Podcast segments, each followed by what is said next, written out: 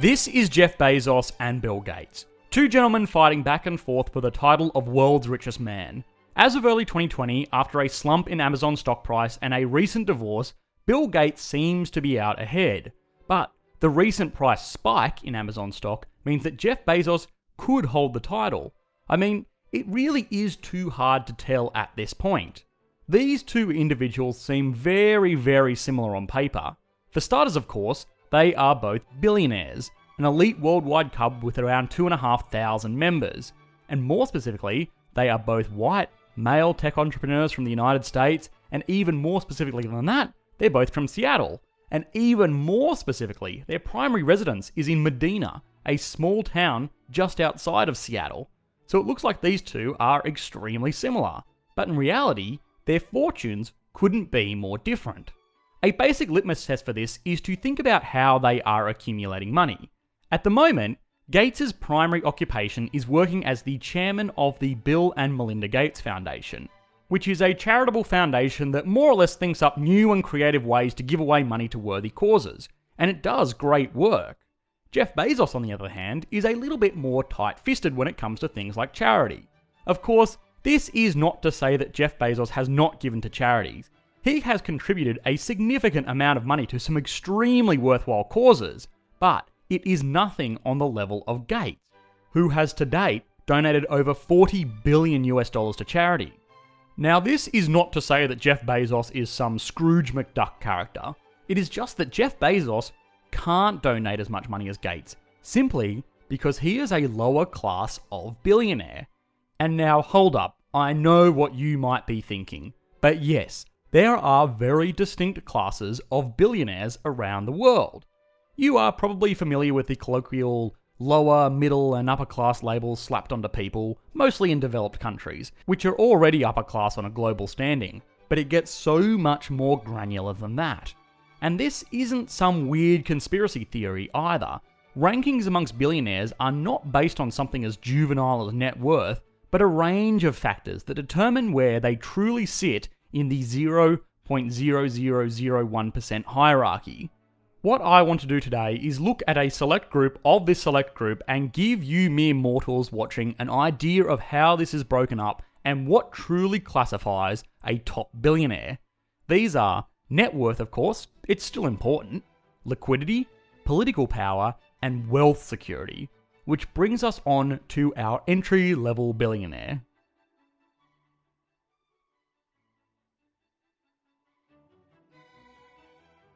I want to tell you a cool little trick that could legitimately give you a net worth of over a billion dollars as the head of your own company. Go down to your local solicitor's office, set up a limited liability shelf company, and make them create 10 shares in your company. You keep 9 shares yourself and place the 10th for sale for $100 million. Congratulations, you now have a paper net worth of $1 billion. Now, of course, Nobody would ever buy your worthless company share for $100 million, meaning your current equity position is really not worth $1 billion, and you're not really a billionaire, but this isn't actually too far from the reality for a lot of billionaires around the world. Private companies are the primary vehicle that generate the wealth of most global billionaires. A private company is a limited liability company, the same as, say, Apple or Microsoft or Walmart, but they are not listed on public securities exchanges like the New York Stock Exchange, the NASDAQ, or any of the hundreds of other global stock exchanges.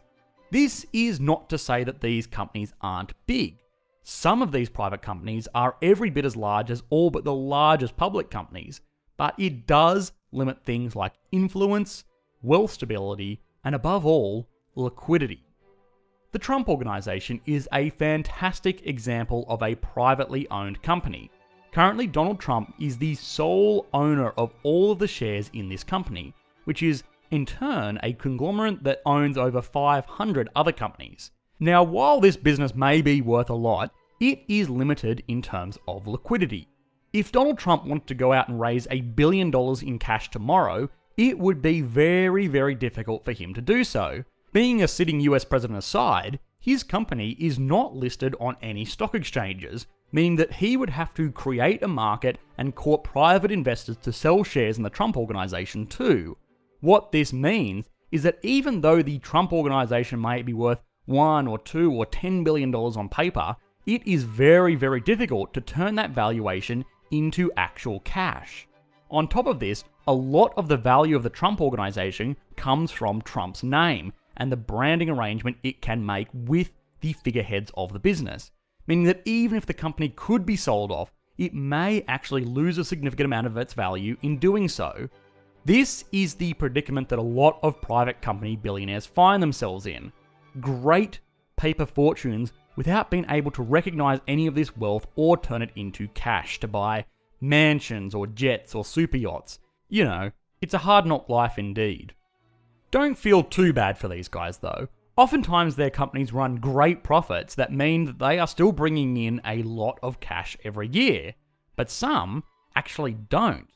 A lot of tech startups in particular tend to run at a loss for the first few years of their operations. Think of companies like Snapchat, Instagram, or LinkedIn. The founders of these companies often take a $1 a year salary and their companies are running at a loss. So while they are billionaires on paper, they take home less money than the janitor.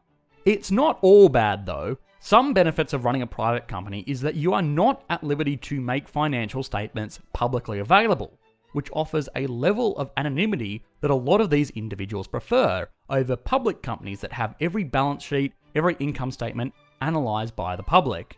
And again, try not to feel too bad for these guys otherwise. There is actually an entire private banking industry designed around accommodating for these individuals. Say the founder of super cool growth at all costs tech startup incorporated wants to buy a new private jet. Well, he doesn't have any money because his entire net worth is tied up in a company that is not publicly tradable and is running at a loss. They also don't receive a salary, so what they do instead is this call up their private banker and say, hey, I need a line of credit for $60 million. Okay, you know, to buy a jet. And the banker would ask, okay, do you have a down payment, any income verification, or a strong credit file? To which Mr. Tech Entrepreneur would say, I have no down payment, I earn $1 a year, and I don't have a credit file. Now, if this were a mere mortal like you or I applying for a car loan, we would get laughed out of the dealership. But it turns out that banks are a little bit more accommodating of rich people. They basically offer a line of credit to these individuals under the impression that one day they will sell their company and be able to pay it all back. This is basically a loan that you don't have to pay back for a very, very long time. Sure, it accumulates interest, but you don't even have to pay that back until you are ready to. This allows paper billionaires to live lavish before they really made any money at all.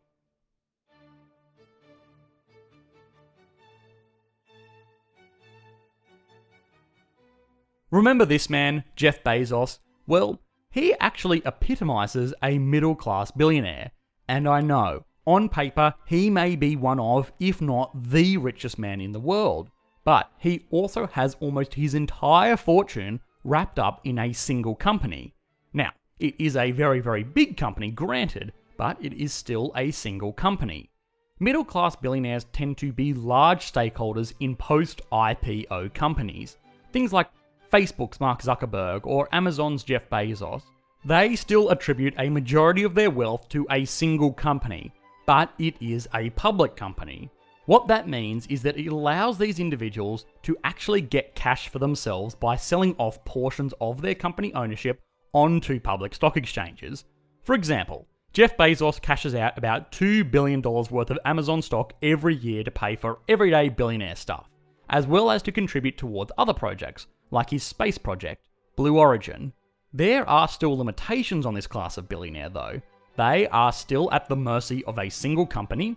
If Amazon filed for bankruptcy tomorrow, Jeff Bezos would lose a vast majority of his fortune, meaning that their wealth is a little bit more unstable. Overall, though, middle class millionaires that own public companies tend to have a higher net worth than those who own private companies. They have more liquidity because they can sell their shares onto the public market. They have more political influence because they are powerful figures in institutions that can impact a whole economy. Jeff Bezos, for example, had cities fighting over him and his company when a decision was being made about where Amazon's second global headquarters should be located. But all of this aside, they are still less liquid and less secure than the next level of billionaires.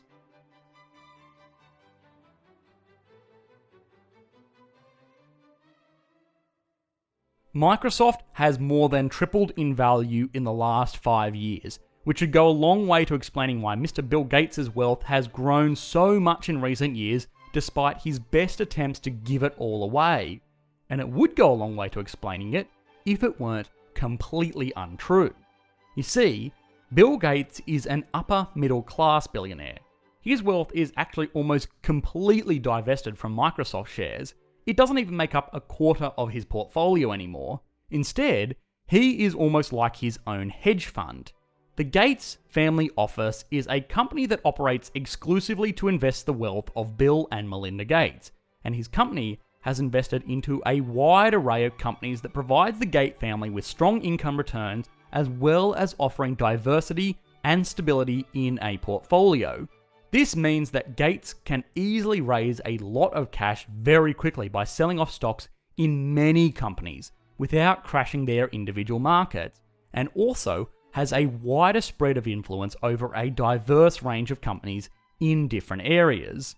This is the logical end goal of most Western billionaires. Start a really, really successful company, slowly sell it off, and turn that paper wealth into tangible wealth with a well diversified and stable portfolio of investments. The billionaires that achieve this level tend to be further on in their careers. Think Sergey Brin of Google, Larry Ellison of Oracle, Bill Gates of Microsoft, Warren Buffett of Berkshire Hathaway, and yeah, even people like, say, Jay Z and Beyonce. And you might think, at this point, it can't get much better. These billionaires have almost unlimited access to cash, their asset position is very secure, they can have huge political influence if they choose to exercise this power, and they have net worth that seems to accumulate regardless of how hard they try to give their money away. But there is still a level of billionaires even above these guys.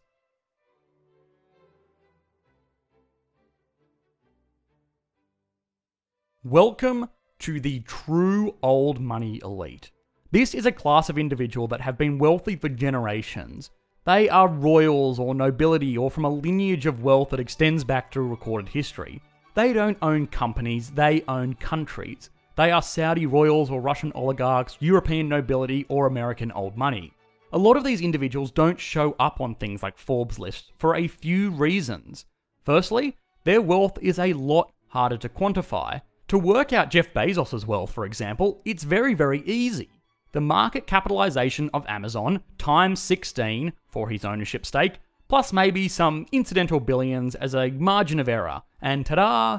There is his net worth. Slap it on the Forbes list. Upper class billionaires don't really hold wealth like this though.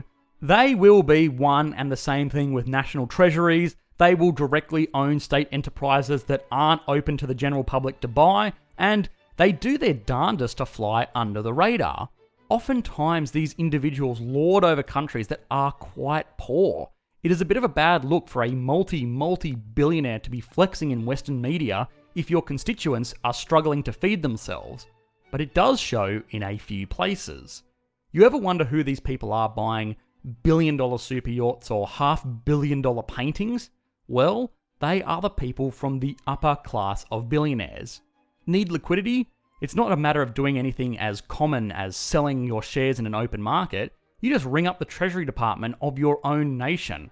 Wealth stability is crazy high as well. Normally, these individuals are so well diversified and their money is so entrenched into national industries that the only way they are going broke is taking an entire nation down with them. As for political influence, well, I mean, they are either oligarchs pulling the strings of government or they are direct heads of state, so it doesn't get much better than that. Now, the net worth of these individuals may, on paper, be lower, either through creative hiding of it off their books to avoid scrutiny, or because it has just been diluted amongst hundreds of family members that share the lineage of the wealth. They actually kind of have the opposite problem of lower class billionaires. No paper wealth at all, but almost unlimited money and power at their disposal.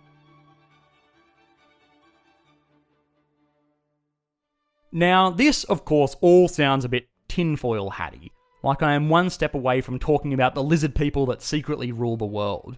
But oddly enough, though, these classes of billionaires are very, very widely recognised amongst groups in high financing circles. Wealth inequality is a hotly debated issue worldwide, and it is, of course, no excuse at all to say that any of these individuals are hard done by monetarily. But it is still very, very interesting to understand the dynamic of how this very foreign world works. So before you feel like complaining about your minimum wage job not covering your crippling repayments on your student loan debt, spare a thought for the tech billionaire that can't even afford to feed himself or fuel his jet without taking out a personal loan. Hi guys, thanks for watching. As always, a huge thank you to our new patrons over on Patreon. Your support continues to make this channel possible. As always, we will be hosting a Q&A session live streamed on the second channel linked in the video description. If you want to be involved in that, come on over there to participate, or join in directly by hopping onto our Discord server. Otherwise, if you did enjoy the video, please consider liking and subscribing. Thanks guys, bye.